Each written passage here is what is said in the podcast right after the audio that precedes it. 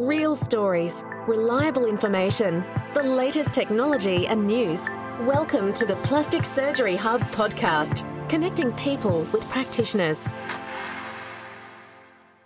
Hello, listeners. It's Trish Hammond here again from Transforming Bodies. And today I'm talking to the lovely Dr. Matthew Peters, who's a specialist plastic surgeon in Brisbane and under the banner of Valley Plastic Surgery. And today we're going to talk about um, another weight loss, like a plastic surgery weight loss proce- or skin removal procedure, I guess. And we're going to talk about the back bra lift and you know, he's going to tell us what it is and who it's for and uh, a little bit more about it. So, welcome, Dr. Peters. Thanks for having me. How are you? Yeah, good let's not tell anyone that it's the most ridiculous hour of the morning. You've already, uh, you know, been on 14 rounds or whatever at um, the hospital, and we're not even eight o'clock yet. I know, it's been busy, but that's all. Yeah, Good. crazy times, crazy times. Um, but tell us, so that the back bra lift. So, what actually? Let me ask you a question. So, is that? I'm presuming this is the bit where, and I know this because I've got it. This is the bit where at the back you have those rolls just around near where your bra is. Is that right? Yeah, exactly right. Yeah. Actually, someone the other week she said to me, "I've got vaginas under my under my um, under my arms." I'm like, "What are you talking about?" And she that's what she called the fat pad, like between yeah. her arm and her, you know, the side of her thing. She called it her vagina. So, um, the back one though, t- tell us what tell us what like what that is. It's just like a removing like a chunk of fat, or yeah, yeah, yeah. So like your all of our skin and fat is attached to our skeleton by all of these little sort of connections. And when you go and put lots of weight on and stretch everything up, those connections are still there. Deflate the skin um, by losing all that weight and all that fat, and then suddenly you've just got this loose stuff that's still sort of hanging off the skeleton. And that's what we see with all of our massive weight loss patients. We just have all of this stuff that's connected deep and then it's just draping down. And so in the upper back, it's no different to the front, to the legs, to the arms, to any of those areas. Essentially, you've just got this loose stuff that's just hanging off the back. Um, and it presents as those rolls that's in that upper back region, extending around under the armpits and into the side of the breast. Um, it's a big issue for a lot of people in terms of a concept of their shape. Mm-hmm. And so when you got all those rolls and stuff, they just lose accentuation of their of their waistline. Um, and then also just when it comes to clothing and bras and sports bras, and a lot of these people lost lots of weight through diet, exercise, bariatric surgery, and they're wanting to be really active, but they've got all this stuff that they just can't wear their active wear with. So from an exercise perspective, it's annoying. But also when it comes to the clothing that they now want to get into, you know, we can do tummy tucks, belt lipectomies, all that stuff. This is that sort of other procedure that not too many people know about mm-hmm. but it sort of gets rid of and tidies up and gives you this really nice waistline, upper back, functional improvements around the armpit and upper back area with all these sports um, bras and normal bras. Mm-hmm. It's a real game changer. This one, it's good. And and what about because like and I, I can ask this question because I, I do have it. So like a classic example, you lose weight, you you've you've got this because uh, I think it only kind of happens when you've done it twice, but you lose this weight, but then you put on a bit of weight and you've still got these things, but they're a bit fat. Like, do you know what I mean? Like, does it have to just be all loose skin? Because, like, no. like okay, so you can just remove a whole chunk of fat. Is what I'm asking. well, like the, the body, the way the body's designed, we've got mm. we actually have six different types of fat, and the way that we they behave all relate to you know, temperature regulation and storage function and all sorts of stuff like that. And so we do have these areas in our body that when you go and put some weight on, they inherently just want to enlarge. And that's really mm-hmm. common around the flank area, medial thighs, lateral thighs, and underneath the belly button in, in women and men. Um, mm-hmm. and certainly in the upper back zone, there's a lot of people that do collect those fat pads out through the side there um, that are not breast tissue, they're just fat pads that form in the armpit. And so yeah, back bra lift and, and, and all the other bits and pieces that I do, like they, mm-hmm. they do take those fat pads into account. And in terms of giving people better shape and things like that, I, I do address them, whether it be yeah. liposuction or open removal. Mm-hmm. So with the back bra lift, like does it go all the way around the back, or could you just get to like chunks taken out of the side? Like, like I guess it depends on the person, or yeah, well, a back bra lift by definition is one which does go right across the back and it almost looks like a big bat wing type thing that we draw on the patient and then mm-hmm. close it as a line that's meant to sort of incorporate into the crease of their breast, their fold, mm-hmm. and then go all the way across the back to the other one. And we try to position it in an area where you can wear a bra and hide the scar. Mm-hmm. Okay. Um, but there are other options for managing all of that back skin. And sometimes I do what's called a thoracoplasty, which essentially does mean that we're treating the thorax and cutting out a paddle of skin, just two chunks through that zone. Um, always in the planning of that and including in the back, back bra lift, we've got to think about the movement of the shoulder and the arm so that we maintain function and not restrict things. But a thoracoplasty just to address two areas uh, and blending that line into the inframammary fold of the breast is a separate technique, a recognized technique, and can be really useful in some people, and I do use it. And then there's another one that I do, and it's not a common one, but occasionally you just get people that have lost all this weight, all they've got is skin, and it almost sits in a pattern, and I see this probably more in men than in women, but they mm. have this pattern of skin that's just draping right down their back. And you mm. almost want to just think of like I, I actually started my life in, in medicine and uni and all that sort of stuff working in a clothing store. And we used to talk about darting of suits and stuff. And they're pretty mm. much just taking out these darts in the back to just sort of get rid of that skin. So it's yeah. a big sort of Z type scar all the way down the back on both sides. Yeah, right. And and with the look, I'm just imagining having an incision all the way across my back. Um, like, how does recovery go? Like, what is what's the patient like? Oh, how long really, before they like, can? Yeah. No, like I mean, I have a pretty prescriptive thing when it comes to all of this stuff, and it's sort of a week of T Rex and then a week of just desk based sort of movements and just stuff in front of you and then after that starting to bend down pick things up and stretch to hang things out and that sort of is my go-to for abdominoplasty breast reduction any of those things mm-hmm. um, back bra lift same sort of advice that i give um, but people tend to be starting to do a bit more a bit earlier it's not that uncomfortable um, and it's sort of the way that like we cut out a lot of skin but it all concertinas up deep so they don't tend mm-hmm. to get issues with seromas or anything like that and it's in an area where people are leaning back when they're sitting and when they're mm. sleeping. And so they provide a lot of compression and support, and it actually just seems to heal and not be a big functional slowdown. Yeah. So recovery wise, I tend to watch what they're doing. I give them that six week plan, but I'm catching up with them at a week and then at three weeks. And often at the three week mark, we're taking their tapes and things off, looking at their wounds, and if things are pretty good, then I start to talk to them about increasing the level of activity uh, and ranging of their shoulders a lot more, and thinking about getting back into gym activities. Yeah, yeah, because this one doesn't slow people down too much. No, I was going to say I've never actually seen. You know how sometimes you see where you know the the wound might break down in a tummy tuck or where the joint is. But I've never ever seen a back wound that's that's ever had. I've never heard anyone have a problem with a a bra back lift. I don't know if that, that's because it's not that common a procedure, or I guess you you do heaps though, don't you? Yeah, we do do a lot of them, and it's becoming more common, mm-hmm. and it's um also a procedure like you know that I do belt lipectomies, and a lot of us do that down below. But now we're all sort of almost managing the back and the breast as one separate belt lipectomy, sort of up the top.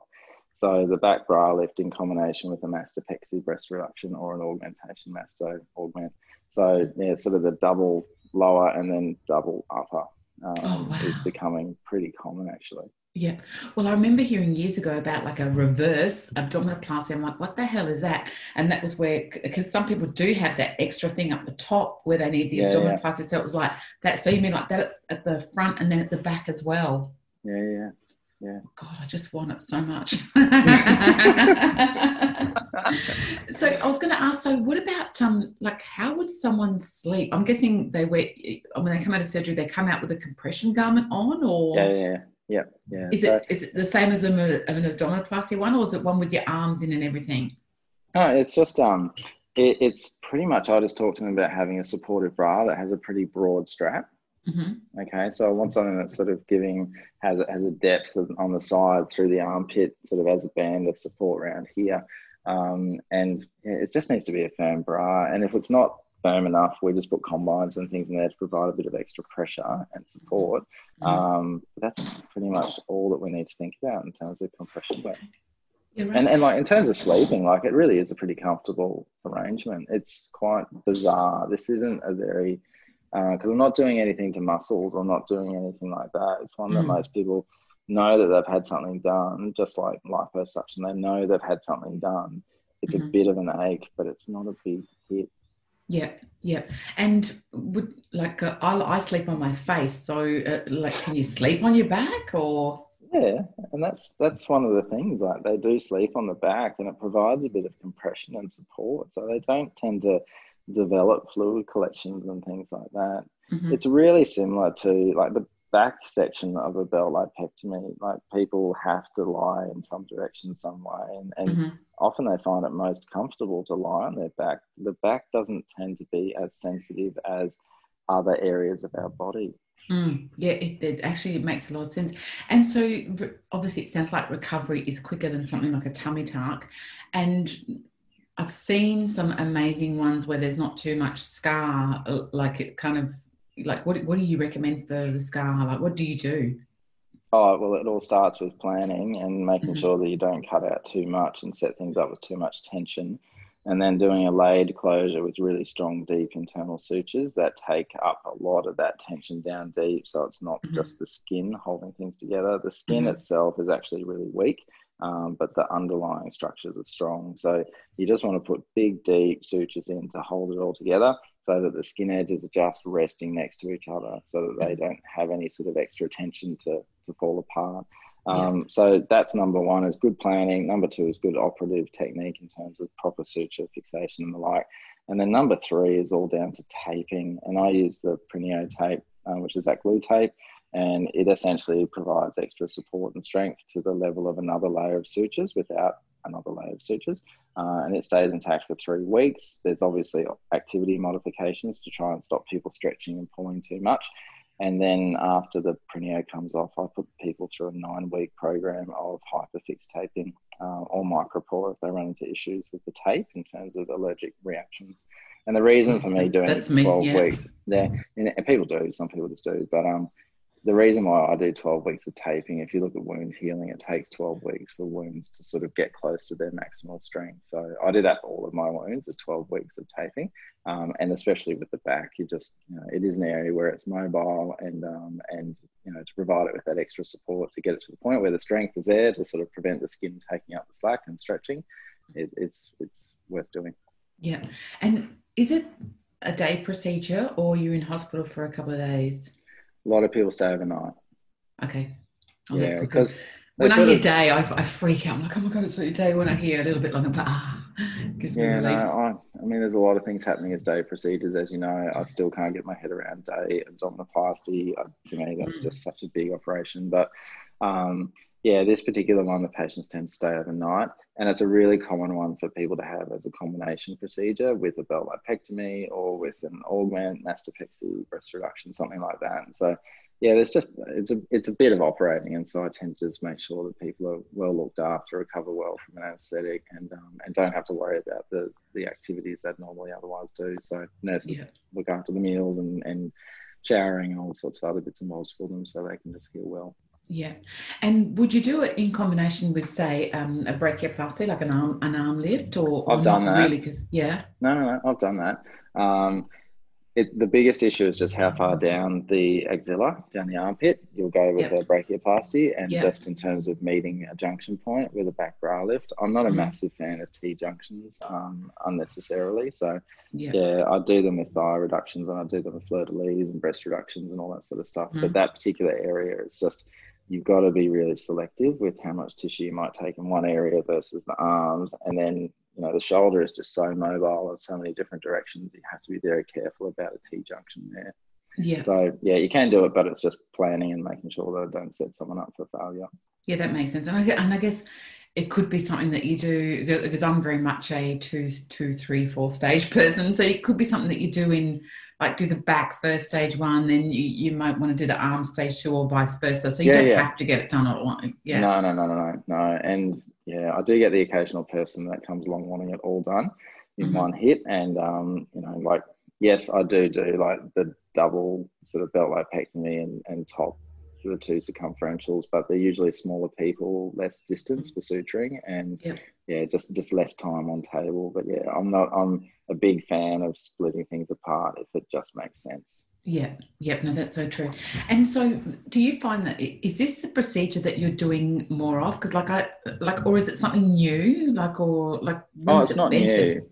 No, um, the first time I oh, first time I heard about it was at a conference. Um, oh, that was during my training, and that would have been 2009, 2010, somewhere around Mhm. there. And uh, it was an American fella. Hunstad or something, I think his name was, but he came Mhm. across and he was talking about um, this procedure. And to me, it just sort of made sense. When I started doing all of my body contouring stuff, it was an area that, you know, we folk, we like things are just evolving. It used to just be, oh, I hate my tummy, fix my tummy, and I, you know, I want my breasts lifted and back where they used to be. And and as we've sort of gotten pretty good with tummies and stuff, it's all of a sudden extended tummies, and then hey, let's do belt lipectomies, and then let's do belts and augment the buttocks, and let's do fat grafting and lipo, and Mhm. it's just a case of just looking at okay, what how far can we go to get people back to a body shape that they want, Yeah. and that's where these techniques that have been developed, you start to think actually let's apply that, let's let's bring that into the picture, and then you start to see the benefits of that, and that's why. You know, as surgeons, we'll go, "Hey, that area is a real trouble to you," and also it has this benefit of getting rid of the skin and dealing with that, but it's going to give us a nicer shape in the lower back because Mhm. it pulls up all that skin, and actually the whole waistline becomes defined and Yeah. um and so it's something that you know people are wanting as good as they can have it and so we just sort of say hey let's let's let's do this it'll it'll treat it Yeah. And so things are just evolving Yeah, of course, of course, it's true. What what was um, yeah, it's true. I, I remember um having a tummy tuck and um being left with no waist. I mean, not that I had a great waist before, but the first thing I noticed was like, oh my god, like my waist has gone with this tummy tuck. And obviously these days doctors do liposuction with tummy tuck, whereas I, I think Yeah, years ago that probably wasn't the case. I don't I don't know, or my doctor didn't anyway.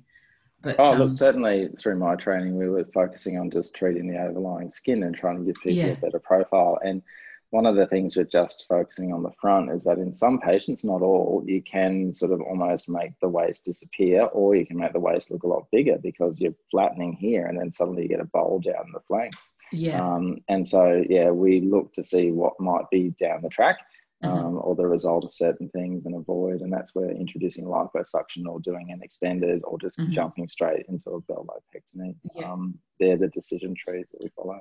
And would you do liposuction with that procedure as well? Or, or when I say lipo, I mean liposuction there, would you get rid of some fat first?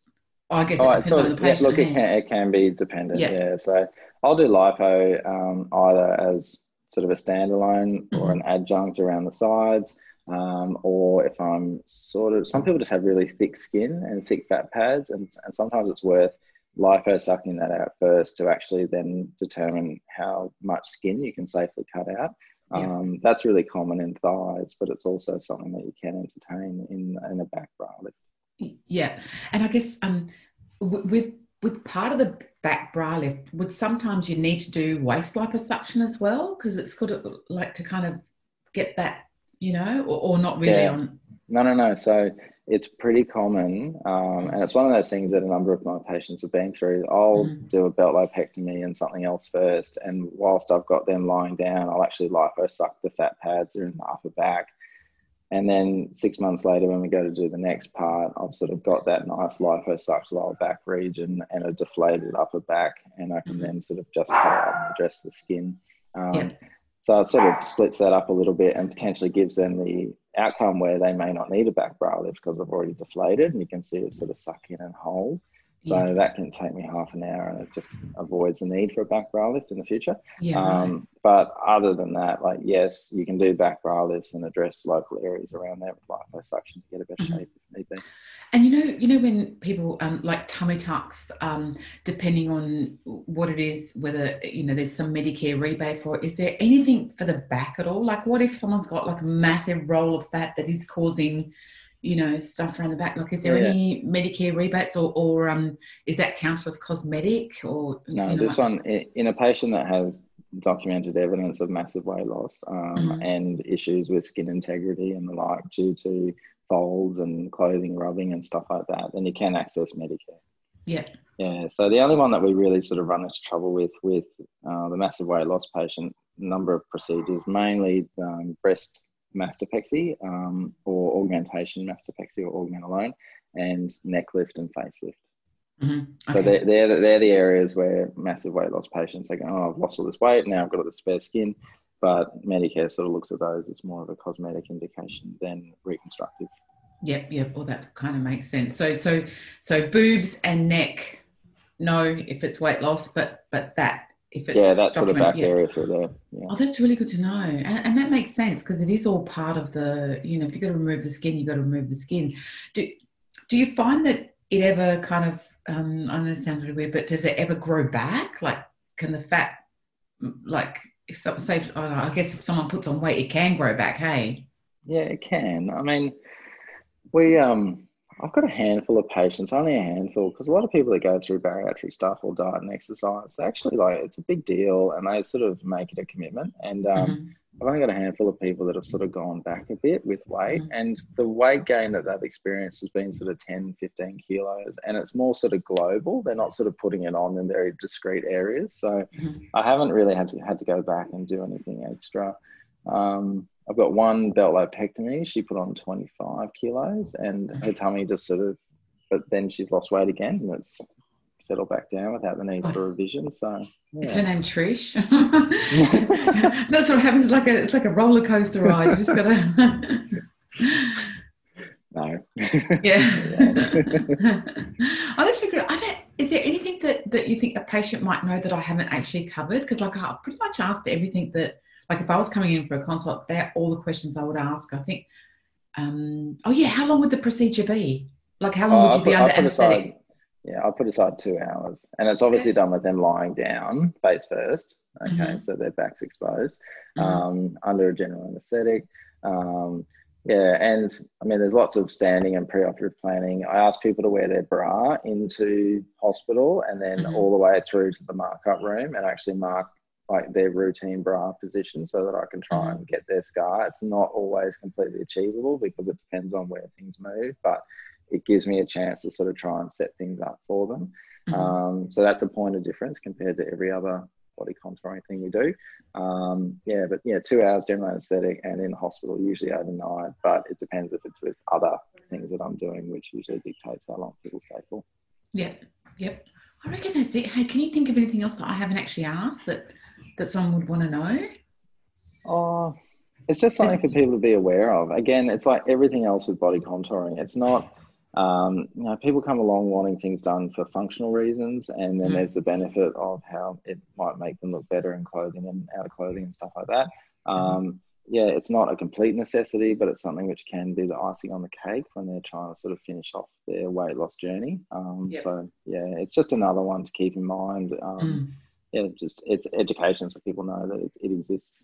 Yeah, and it's really funny because now, having said that, it's true. It's not something that I ever ever imagined that you know that could be done. But once you know it can be done, it's like, oh my god! Like I'm surprised it wasn't known earlier. But I guess that's that's what the evolution of surgery is all about. Hey, Yeah, it's amazing how many people come in this room and say, "Oh, just out of interest, have you got a procedure for this?" And you say, Yeah. "Actually, we do."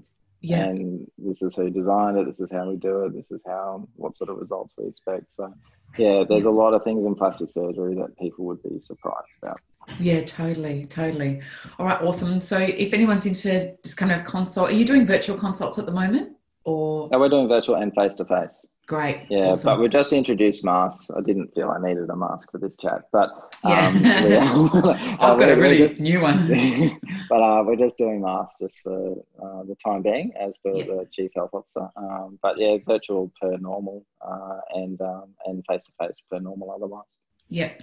Oh, fantastic. Well, I've got to say thank you so much for taking this time, time this morning. When do you start with clients? I think I've just scraped you in by about three minutes. Eleven minutes ago. Whoa. good. Oh, I'm so sorry. I'm so That's all right. sorry. All good. All right. Thanks so much. Hey, no worries, Trish. Lovely. So, You have a listeners, great look, day. you too. So, listeners, don't forget Valley Plastic Surgery. They are in um, Fortitude Valley in Brisbane. So, you can contact Dr. Matthew Peters um, through us, or you can check them out online and, yeah, just um, make your calls. Thank you so much for joining us. Thanks, Bye. Trish. Have a great day. See ya. You too. Bye. The Plastic Surgery Hub podcast, connecting people with practitioners.